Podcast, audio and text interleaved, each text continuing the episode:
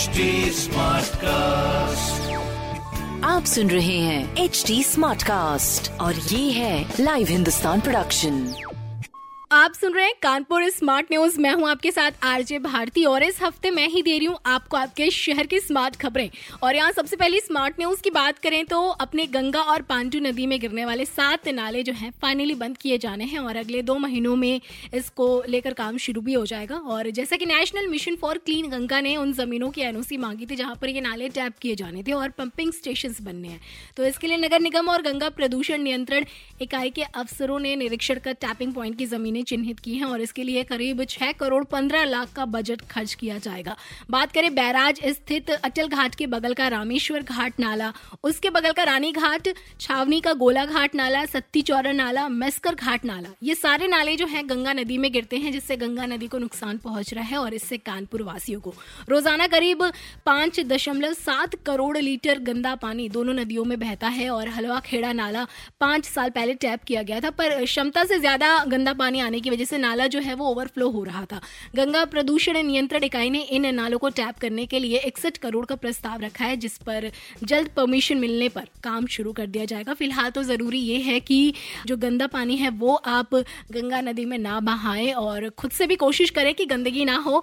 शहर को साफ़ रखें, नदी को साफ़ रखें, स्वस्थ रहें, खुश रहें। बाकी मैं बता दूँ कि 22 से लेकर 24 अगस्त तक कानपुर वासियों को पानी की किल्लत हो सकती है, क्योंकि बड़ा चौराहा से मेट्रो रूट से मेन पाइपलाइन को शिफ्ट किया जा रहा है। ऐसे में शिफ्टिंग के चलते बैराज स्थित जल निगम का वाटर ट्रीटमेंट प्लांट 24 अगस्त तक बंद रहेगा, जिसकी वजह से कृष्णा नगर बेकनगंज, रामबाग, फूलबाग, सर्वोदय नगर, काकादेश, शास्त्री नगर, विजयनगर, गांधी ग्राम इन इलाकों में पानी की दिक्कत रहेगी।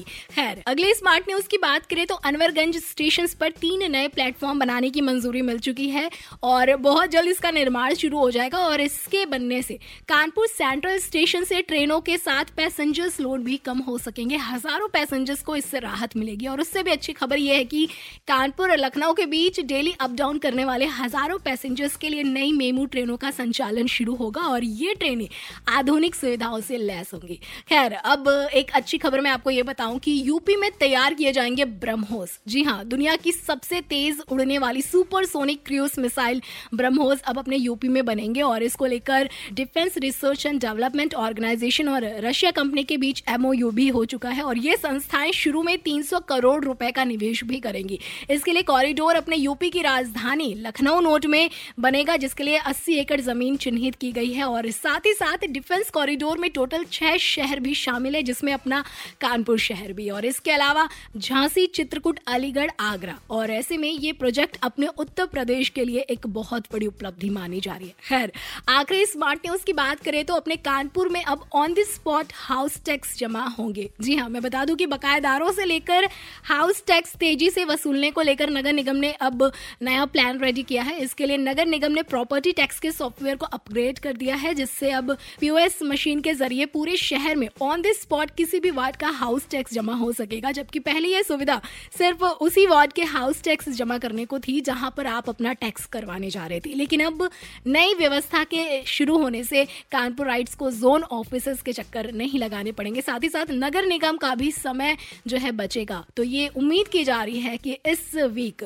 25 अगस्त से इसे लॉन्च कर दिया जाएगा। फ़िलहाल तो ऐसे स्मार्ट खबरों के लिए आप पढ़ सकते हैं हिंदुस्तान अखबार। बाकी कोई सवाल हो तो ज़रूर पूछेगा on Facebook Instagram and Twitter हमारे हैंडल है at the rate H T Smartcast और ऐसे पॉडकास्ट सुनने के लिए log on to W W W dot H T Smartcast dot com आप सुन रहे हैं एच डी स्मार्ट कास्ट और ये था live Hindustan production smart Smartcast.